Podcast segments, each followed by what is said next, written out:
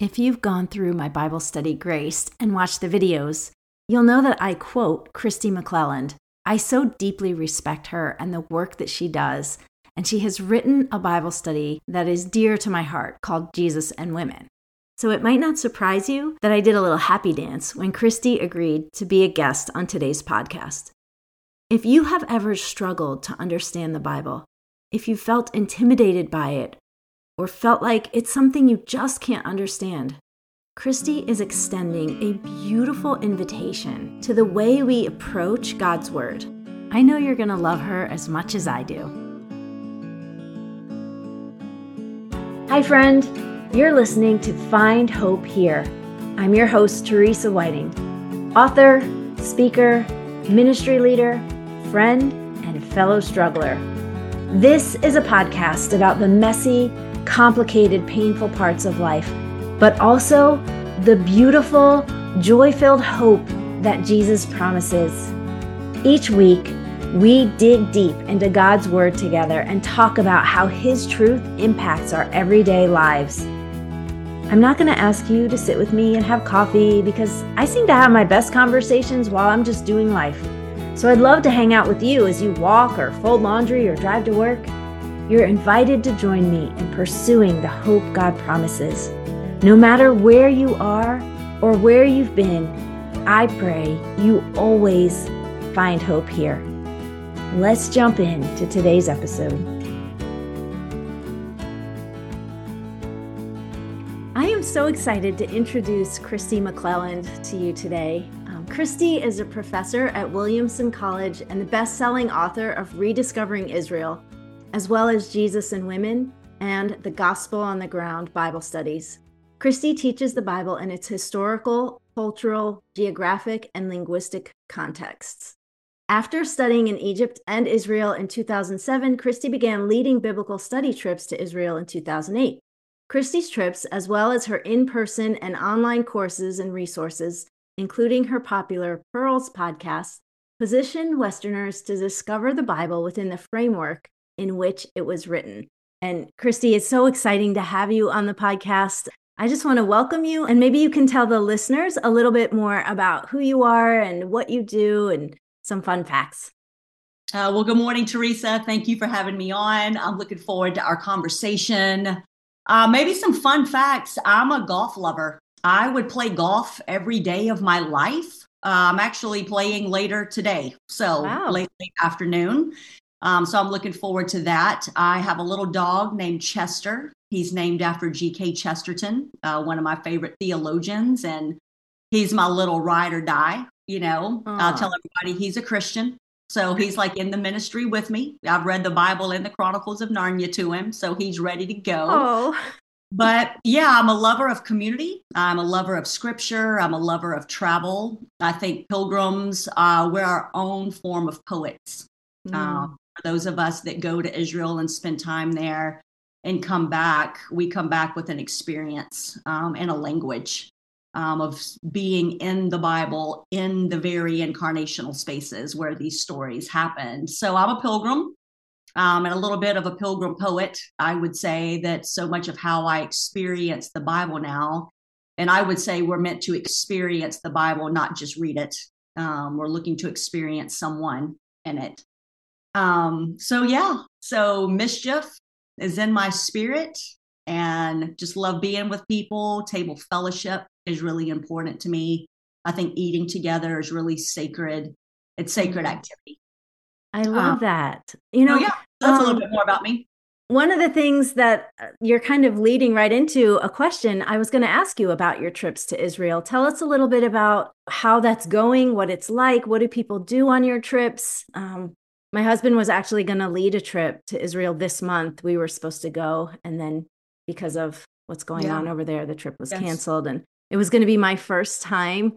But I know you've been there repeatedly. And just what you were saying about it, tell us a little bit about the trips that you lead.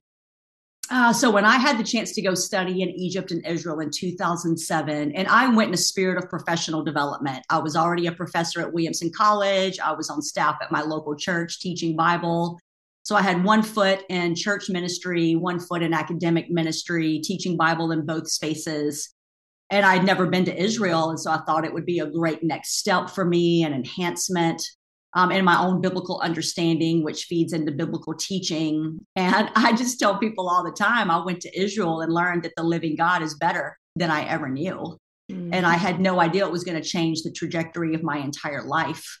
Um, so I've been taking teams to Israel since 2008, and they're biblical study trips. So we're usually in the land for 12 days and going from the north to the south and sitting in the very places and studying these biblical passages where they happen. So you're experiencing it in all of your senses. You're seeing and smelling and tasting and hearing and perceiving. And, you know, I tell my students all the time that the Bible is the best and truest story that's ever been told. And just like I could read a book about you, even see a picture on the back of you, but that's different than being with you, hearing your voice, hearing your laugh, seeing your facial expressions, feeling your body.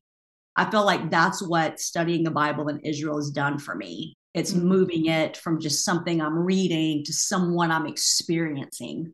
I got to know Jesus in his first century Jewish world when I was there. And so it's sort of like your spouses or your friends, if you've ever gone home with them, I'm talking to their home where they grew up. Right. And got to know them in their place of origin. It just gives you immediate insight into who they are and why they are the way they are and what they care about and what has shaped and formed them. And so to get to know Jesus and to get to know the Bible, it's been so helpful and beneficial to get to know the written word and living word in their origin and in their places where they came to be. Yes. Yes. As a matter of fact, um, when I was going through Jesus and Women, um, I was just actually going through it again over to prepare for the podcast. And I saw uh, somewhere in there you talked about when you take a trip that you go to the, the spot where the woman at the well encountered Jesus. And when I read that, I I burst into tears. I was like, I want to go there. I want to be, I want to like see that spot where that encounter happened because that has made such an impact on my life. I can't even imagine what it would be like to to be in that spot and read that story and you know experience it the way you're describing. It sounds it sounds amazing. Um, tell us about that study. That's one of the reasons I really wanted to talk to you today was because I love that study, um, Jesus and Women. I am really passionate about sharing stories of women in scripture because I think they're so relatable. The women in our lives, the women in our world are just like those women that were in scripture with, you know, same emotions, same experiences, different culture. But um, tell us why did you write that study and who it's for and kind of give us an overview of it if you would yeah, so Jesus and Women for me, it, it really was an adventure that found me um, in, a, in a deep time of transition for me. I had served on staff at a church for 17 years and was also teaching at the college. And I just felt the Lord leading me on this adventure to resign from the church and to really step out into the unknown. And I am more captain safety. I am like ABC. I'm a planner. I'm an mm-hmm. organizer. I'm a, you know, I'm up at 5 a.m. every morning, just a very scheduled, disciplined life. And so the idea of stepping out into nothing felt very scary and irresponsible to me. Mm. I was always raised, you don't leave a job without having a job. And so when I took that leap back in 2016, I was still teaching at the college, but I went to essentially I had a lot of extra time on my hands after resigning that time at the church. And it was a dark time of just transition and um, my faith just really growing and being something more textured, just taking God by the hand in a season of just seeming insecurity and what does all this mean? And you've not shown me what the next things are mm. yet. What are we doing here? kind of a wilderness experience. And I was walking Chester one day and just talking to God about all of these things. And this idea just came to me. It felt like an idea outside of me. And it was almost like a passing thought, but it was just, you got extra time on your hands right now and you're not doing well. So you need something to kind of give yourself to, to bite down on. Um, and I just had the thought, why don't you just write a study? on Jesus and women out of the wow. things you learned in Israel. And so the real truth of it is, and I love telling this story because I think it is part of who the living God is and what he's like. But I really wrote it just for me. I didn't have any intentions of teaching it or publishing it or anything. It was just meant to be me leaning into these biblical stories in a moment and season when I needed it for myself. So it took about six months to write it from June to December of 2016. And then I thought, well, it would be kind of cool to just share this. So I taught it at the college and just invited women around the city. And before we knew it, we had about 2,000 women who had been through it. And then Lifeway came along and said, Hey, would you like to do this? And it, it's a wild story. It's wild. The things that God will do with the smallest things the, the things you do in the dark, the things in the the deep seasons of um uncertainty when you don't even feel like you know what you're doing, you know. Yes. Um, yes. Yeah, so she has a very gritty beginning. Um and it's beautiful now just to see her all over the world. It, yep. It's wild. I, I think about I so remember that walk with my dog when that thought came to me. That's so that's so beautiful. Um you said you you know it kind of was birthed in a wilderness season. Yeah. and it's so. to me it's amazing what god does in those seasons you know? We we think we're out there doing nothing and he's doing this deep work in us um and then you also said i wrote it for me. And i think that that is also something god always uses. He takes our our dark places he shines his light and then and then allows us to share it. And so i know that there's probably millions of women in the world that are so thankful that God did that in you and through you. And um and and on that walk you know that you were able to hear him say that. That's so beautiful. Um speaking of that study i know you talk a lot about Jesus and his ministry with women. How talk a little bit about how his ministry was countercultural because i know that women were not respected in biblical times um, can you talk a little bit about that? Yeah, I would I would start in a general framework and then specify it to women because Jesus really did it everywhere with everybody, not just with women, but you know, within the system of Judaism, clean and unclean was very important. Um, and to be a holy rabbi of Israel, you are clean. Um, and clean doesn't touch unclean because when clean touches unclean, clean becomes unclean. And one of the most revolutionary parts of the identity and mission and ministry of Jesus is he is incarnated into this world, um, God veiling himself in flesh and coming. And he who is more than clean, holy, was never afraid to touch unclean because for him, when he touches unclean, unclean becomes clean.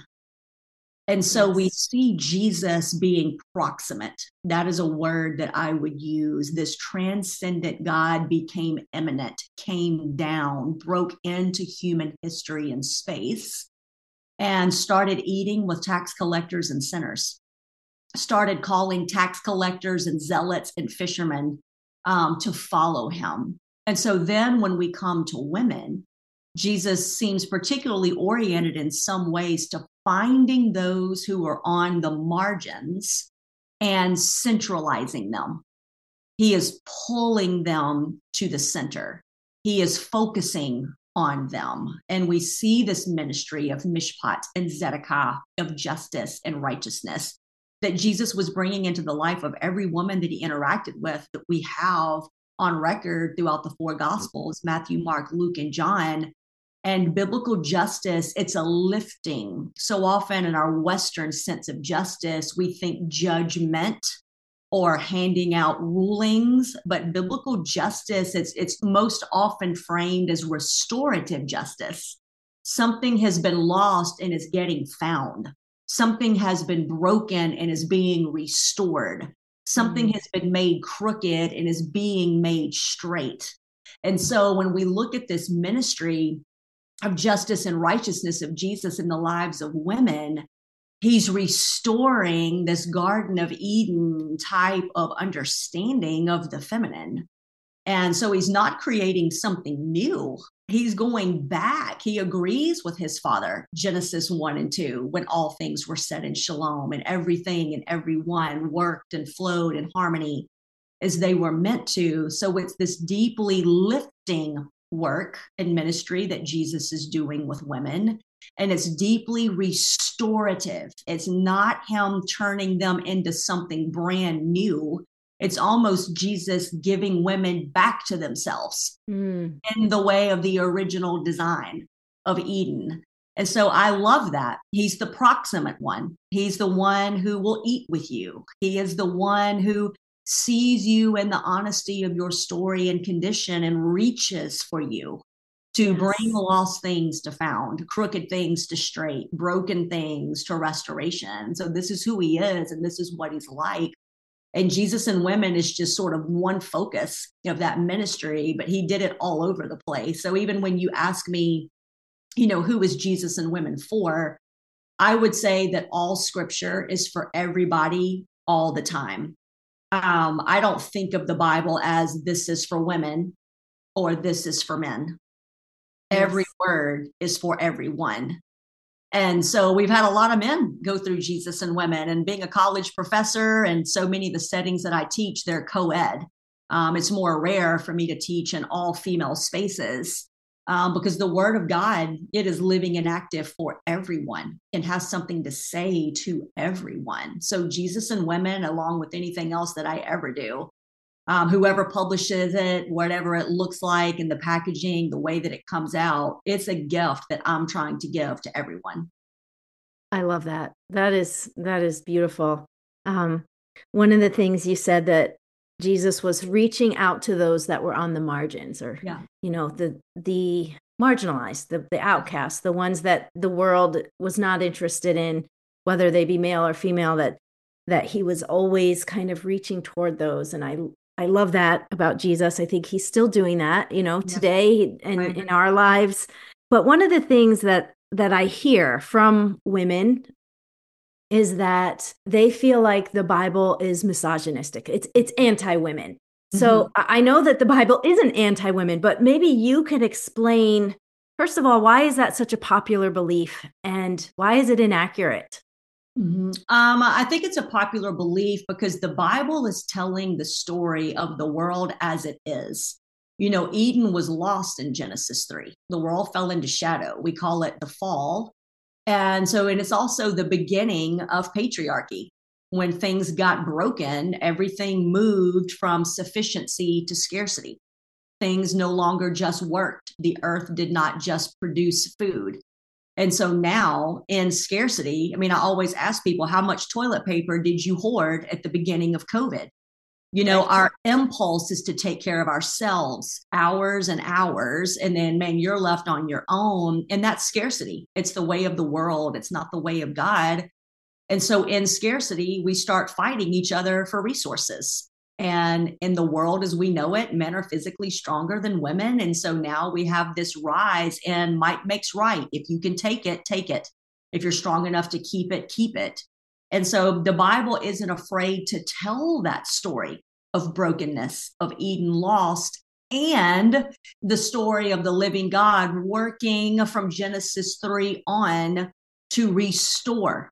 Yes. He's making yes. all things new. And so when we read things in the Bible, that are very difficult to read. It's not that the Bible is endorsing it. The Bible is telling the true story. If you've seen Lord of the Rings, Sauron with the big creepy eye, he's the bad guy. You know, there's a bad guy in stories, and the Bible doesn't shy away from that. So it's not endorsing misogyny and right. patriarchy. It's just telling that story and honesty and how God is making all things new. And so for me, the Bible becomes just that central plumb line and rule for both men and women to remember and reimagine once again that the original plan is that we're made in the imago Dei. Adam and Eve, the Bible says, co ruled Eden together, side by side. And this harmony, this beautiful diversity and unity that comes in male female relationships. And I'm mm-hmm. not even just talking marriage, brothers and sisters in Christ. Paul uses this Greek word adelphoi, it's my brothers and sisters, over and over again. I tell people all the time my favorite setting to teach is a co ed setting because anytime you bring the genders together, there's a textured richness that we have. So, what if the Bible isn't endorsing misogyny? What if it's just telling the honest story and giving us a map and a blueprint and a hope of the fact that God sees and is restoring? Again, lost things are being found, broken things are getting restored, crooked things are being made straightened. Yes. That's that is such a, a great way for us to understand that that it's not endorsing. It's reporting the truth of how the world is since Genesis 3. Hey friends, I'm just popping in here with a little reminder, and then we'll get right back to the episode. Two weeks ago, when we talked about intentional living, I offered to you a workshop that I created that's coming up. If you're listening in real time, it's coming up Saturday, February 17th from 9 to 3, or you can choose Thursday, February 22nd from 9 to 3. I know it's February already, but if this year caught you by surprise and you feel like you want to use the next 328 days that we have left in 2024 in a way that's fruitful and satisfying instead of just flying by the seat of your pants, I want to invite you to join me for one of these workshops. You will have time to invest some effort, some thought into what your year is going to look like. It's a six hour workshop and it comes with a 30 page downloadable guide that I created to help you reflect on the past, assess the present, discern your next steps, and plan how you will get there. It's not too late to sign up, and I'll put a link in the show notes. The workshop will take place over Zoom, so you can come from wherever you are and I would invite a friend and do it together. I hope to see you there. One of the things that you say in your study is that God's word is a feast and we come to it expecting to be fed by our Father. And I just love that image. I think that's such a beautiful way for us to posture ourselves when we come to God's word. Can you talk a little bit more about that idea about the fact that I think when you start every video, you're like, okay, let's, we're going to begin the feast now. So, talk a little bit about that. Yeah, I think that it's anchored in just a couple of things. I mean, it's something I learned from the Jewish people, but Psalm 19, the scriptures are like honey. And Ezekiel 2 and 3, an angel gives Ezekiel a scroll, the word of the Lord, and told him to eat it. And Ezekiel says that he ate it and it tasted unto him like honey. Mm. And then we have Jeremiah and Jeremiah 15 talking about when your words came, O Lord, I ate them. They were my joy and my delight. And so, again, I think it's sort of a inviting us. There's a deep invitation for us to shift from this idea of the Bible as something to be read versus the truest story ever told by God as our Father. And I mean, think about how you read to your own children or your own grandchildren. There's an intimacy in that. There's time spent together in that. And that's often how I think of the Bible is that this is God as our Father telling us the story again and again and again, because the world has its own narratives. And so when we're experiencing God through it, it is more like a feast. It's something to be taken in. Where is the word of the Lord? It's meant to travel inside of us. And so, just like sitting down for a great meal, and a great meal is best experienced with other people, I think the scriptures are like this table set, this feast for us to take it in together as a community and to figure out how we're going to verb it, how we're going to embody it. Who is the living God? What is he like? And I often joke with people, you know, how many of you would say the best meal you could eat is when you didn't have to cook? Yeah. when we think about this posture. We don't come to the Bible as orphans. We don't come to the Bible in a spirit of scarcity, like we have to dig something out to feed ourselves. No, we can come to the scriptures in faith, in hope, open, tethered to the living God, posturing to receive the things that through the Holy Spirit He's wanting to reveal to us and show to us. And so you know, whenever I hear men or women say, you know, Kristi, the Bible is intimidating for me, you know, my response is always think about you reading to your three year old. And when you have that book with your three year old, you don't want them feeling intimidated by it. You want to experience that story with them. Velveteen mm-hmm. Rabbit, whatever we're talking about, but it's a way of connection. Right. And so I think that intimidation starts to breed into new invitation, new buoyancy and hopefulness when it's like, wait a minute, when I open my Bible, God is actually present with me. The Holy Spirit is actually breathing, living, and active, moving in my life, helping to put something inside of me that maybe I couldn't put inside of myself. And so it's more of a receiving than a getting. It's more of a taking in than a reaching. And I think posture is important. You know, words are important. You know, the things that we say to each other in this life, the things that the living God chose to put in the Bible. I mean, he who is infinite, this is the story he chose to tell. Yes. This is yes. the one he gave us. I love that you said that it's not something we have to go and dig something out of. You know, God is eager, he's longing to feed this to us and and even the idea I have never heard that before of like imagine yourself reading to your child or your grandchild that intimacy, that sweetness.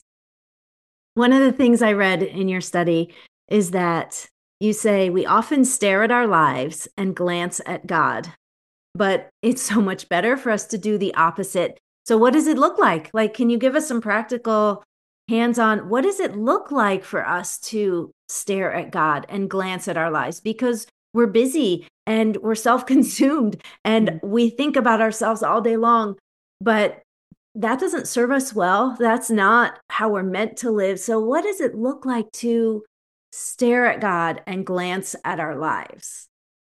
Well i mean i like to dig into this concept because honestly we live in a culture that prizes busyness. I think in all honesty we are more busy than we need to be because it sounds good to say we're busy uh, Sabbath is a command. It's not a suggestion. And so I think that as we try to order our lives according to that story, the story of the Bible, if we begin with the question, what does this teach me about me? It's going to lead straight to application, which we're going to get there, but I don't think we're meant to start there. I think the, a better question and it's more of a Jewish framework is when you read the Bible, what does this teach us about who God is? And the first yes. question takes us in and down. The second question causes us to look up and out. It's a much more visionary, buoyant way of approaching. And as we get to know the living God, we're getting to know who we are. And yes, we get to application because biblical faith is a verb. It's less what you believe and it's more how you embody the way of Jesus in your life. So we're not skipping application. It's just we don't start there. And so we won't ever be more motivated to be like Jesus than staring at Jesus mm. and being reminded of who he is and what he's like, or the living God from Genesis to Revelation, who you are and what you're like, what it's going to yes. mean for us to walk with you. And I think in that, we need to drop some of the busyness. I think saying no is really holy work um, and being really intentional.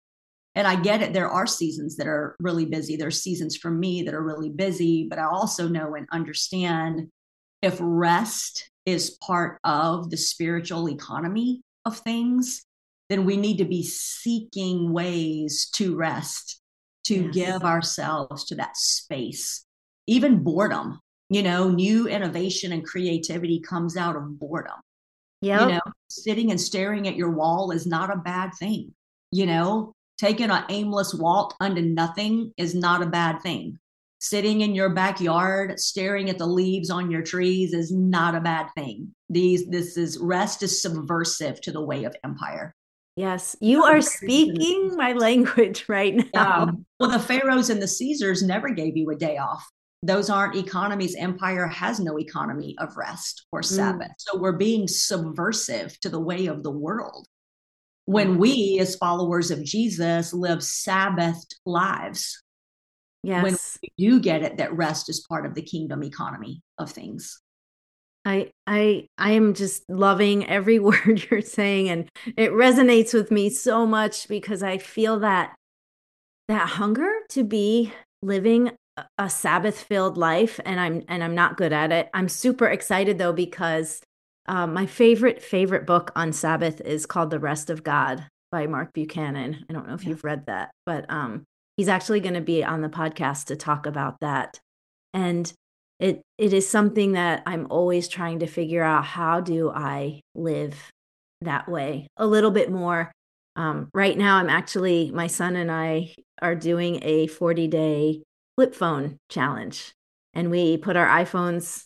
We, we got rid of them for 40 days and our goal is to to see like can we actually live without these that's right and it has been so eye opening to me, just like the parts of my brain being creative, like being bored. Like I can't reach for my phone and look for something because there's that's nothing right. there. So. That's right. That's right. Well, and the idea of a digital fast, like that's what I hear in you. You know, in the Sermon on the Mount, Matthew 5, 6, and 7, Jesus said, when you pray, when you give, and when you fast, not if.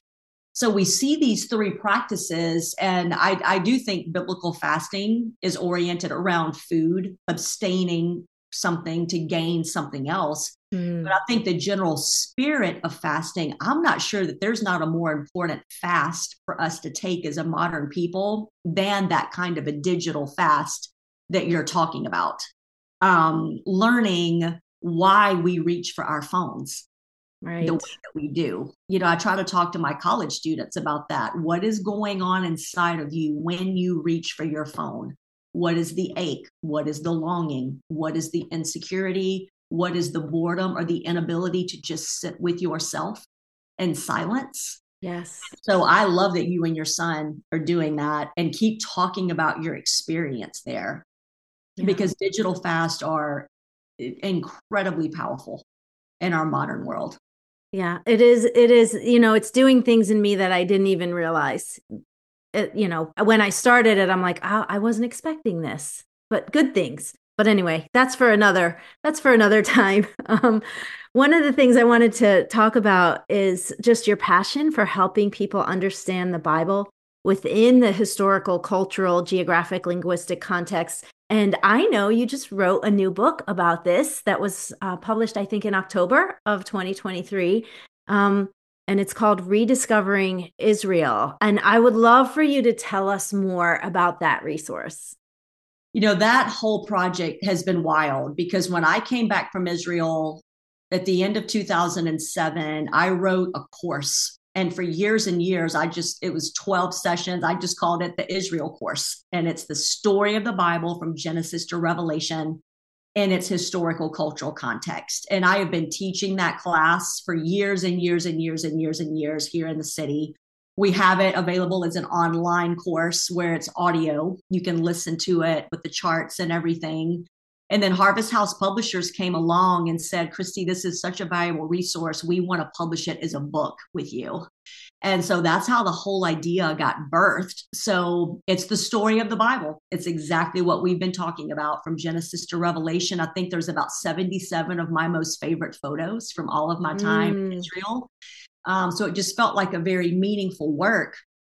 And what I didn't see coming necessarily was that book released on October 3rd of last year, four days before October 7th, when everything happened in Israel. Oh, wow. And I was actually sitting at the Newark, New Jersey airport on October 7th, waiting to board my flight to go to Israel. I was oh, going to wow. be there two teams back to back. I was going to spend five weeks in the land that I love more than anything. And I was sitting in the airport when my phone lit up and it was my airline. And I just started crying because they never cancel flights to Tel Aviv ever. Um, and it was that notification saying, you know, we regret to inform you that we've canceled your flight due to unrest in the region. And I just started crying because before I even really knew or understood, I knew something horrific was happening. Mm-hmm. And so now, post October 7th, this book, the timing of its release, literally four days before, um, I'm so connected to the meaning of that and just what yes. the Lord is doing in a moment right now when I can't take teams to Israel. What I have done is brought Israel here to you. And so hopefully this is what this resource will be for people. And we're getting such great feedback. Small groups are doing it, church groups are doing it, community groups are doing it, individuals are reading it. And so to be that bridge for so many years, taking people from here to Israel to now feel like I can bring Israel here, particularly in a time of lament and grief right now when I can't be there, um, it feels very meaningful to me. Yes. I, I, don't feel like I'm stuck in nothingness. Um, I wish I was in the land right now. I would get on a plane right now and go. Israel is not a scary place to me. It's a beautiful place to me. Um, so there's a lot that's in it, but I'm so glad it's out. And, you know, if you're out there and you're listening, if you want a better understanding of the Bible in its own world, we're so happy to let you know that Rediscovering Israel is there for you. I, I love that. I cannot wait to get a copy. Um, I'm planning to write another Bible study. And in my studies, I always do a creative retelling of the story. And so I feel like what better resource to get a grasp on the context of where those stories took place. And so I feel like I need to learn so much. And I feel like that resource is, is just going to be invaluable to me. So I highly recommend it. I will be ordering a copy. I'm going to put a link in the show notes to order a copy. And I'll also put in a link for Jesus and Women. And as we're talking about books here, besides your amazing books, Kristi, what other books would you recommend? Are there, you know, just two or three books that are your favorites? And they don't have to be, you know, Bible study books, they can be any kind of book at all. Yeah. So, uh, a few things. I'll always like to start with Bibles because there's a few Bibles out there that all of the commentary is sort of through that Middle Eastern lens and that historical cultural context. I grew up on the NIV, so that's my version. Um, I like it. But the NIV First Century Study Bible, the NIV Cultural Backgrounds Study Bible, the NIV Archaeological Study Bible. Uh, these are three that I use all of the time. Mm. So, again, just starting with those. Um, but two people that I often recommend Dr. Kenneth Bailey. Um, he was an American who taught Bible in Lebanon, Syria, Israel, and Egypt for 40 years. So he's that American like we are, Western like we are, yet gave his life to teaching and understanding the Bible in its Near Eastern or Middle Eastern world. He passed away a few years ago, but anything by him, uh, just to get you going, for those interested, he wrote a book called Jesus Through Middle Eastern Eyes. Okay. And it is incredible um, scholar, but very readable, not intimidating. And then I love to support other women. So there's a woman, and I'll spell it for you because her last name's a little bit difficult, but it's Lois Tverberg. It's T V E R B E R G. Lois Tverberg. She's written three books that I know of that I have in my library on my shelf. She's also an American who moved to Israel to study and then has been writing from that place. Um, but her books are great resources um, for just continuing that journey of understanding the Bible in its own world. I appreciate those. I will put links to those in the show notes as well. Yeah. Um, what are what are other ways that the listeners can connect with you, Kristi? Yeah, the best way is just to go to my website, kristimclelland.com. You can subscribe for free there. It just adds you to our email list because we send out notifications for new Israel trips when registration opens up new Bible studies or books that we're publishing, different projects that we're working on. We hosted the first two nights of Hanukkah this past December. One of my Jewish friends from Chicago came down. And so we invited, we had people from 25 states fly in wow. for it. It was an absolutely wow. incredible, amazing time. And so that's probably the easiest way.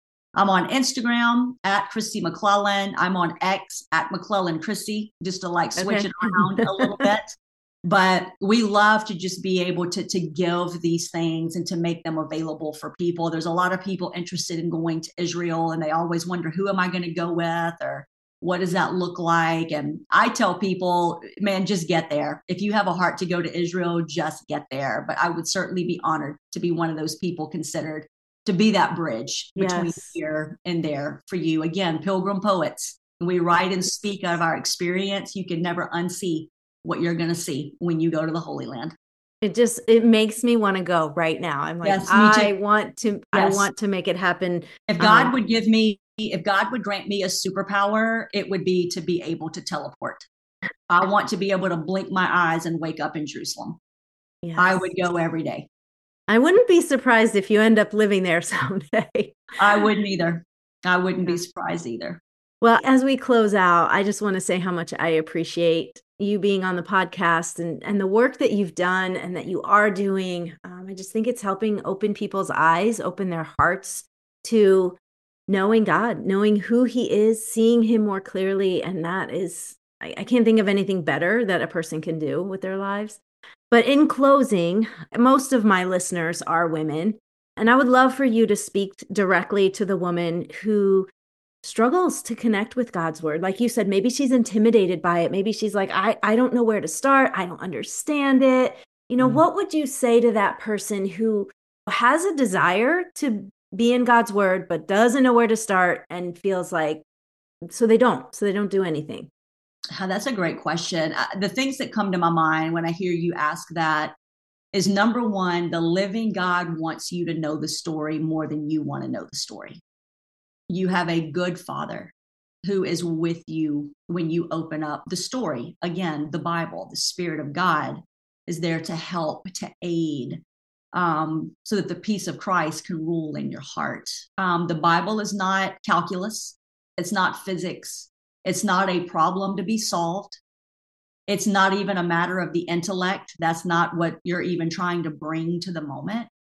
It's can you come to the Bible open that's the word. Can you calm yourself and open yourself? Mm-hmm. Ask the living God to meet with you in it. Um, I've been professionally teaching the Bible since I was 19. There are things in the Bible I do not understand. I'm probably never going to understand. There's times I read the Bible and get absolutely nothing out of it that I can discern. But just like the compound interest of money, we keep making deposits so that it will grow over time make that time deposit in getting in the word of god. You don't know what the lord is doing with it. He is putting deposits into you that you are altogether unaware of. In the same way a three-year-old has no idea their parent is paying the mortgage right? Like like you have water because your parents paid the water bill. It's that same thing. When we come to the bible we can come like a three-year-old wide open. God is paying the mortgage, God is providing the water. So much is going on that you have no idea about. Can you just come to the moment? Yes. Can you just come to the table? Can you just come and open up your Bible and be open? No child climbs in bed at night with the parent getting ready to read that book and they're wringing their hands. They're nervous. Am I going to understand this? What if I don't understand this? That's not the posture. That's not how we're meant to take in story. And I would contend it's certainly not the way we're meant to take in the best and truest story that's ever been told, the story given to us in the Bible. Thank you so much. That's a great note to end on. So I just appreciate you being here, Kristi. Thank you, Teresa. And thank you for these tables that you're setting, both with your podcast and with the Bible studies that you're writing. Just sister to sister and woman to woman. Let me just say, keep going you know, keep giving those contributions that the Lord keeps putting in your spirit, those ideas that keep coming to you along the way, um, all along, ever since the Garden of Eden, the women, we've been meant to make our contributions and impact in this world. So I appreciate you. Thank you for inviting me to be on. Hope you have a great day. And for everybody out there listening, shalom. What a blessing Kristi was. If you haven't done her study yet, Jesus and Women, I highly recommend it. And of course, Rediscovering Israel is going to be on my must read list. I wanted to remind you one more time to sign up for the Intentional Living Workshop. It is going to give you a handle on this year, I promise. If it's something that you're interested in but you can't make those dates, you can still sign up because I'm going to record the videos on Zoom and you'll be able to get those links once it's over. If you'd like, you could also just purchase the workbook but I highly recommend coming to the workshop where we'll go through it together. Thanks for hanging out with me today on Find Hope Here. To find anything I mentioned on the episode, go to teresawhiting.com slash listen to find all the show notes. I'd like to leave you with this prayer from Romans 15 13. May the God of hope fill you with all joy and peace in believing, so that by the power of the Holy Spirit, you may abound in hope.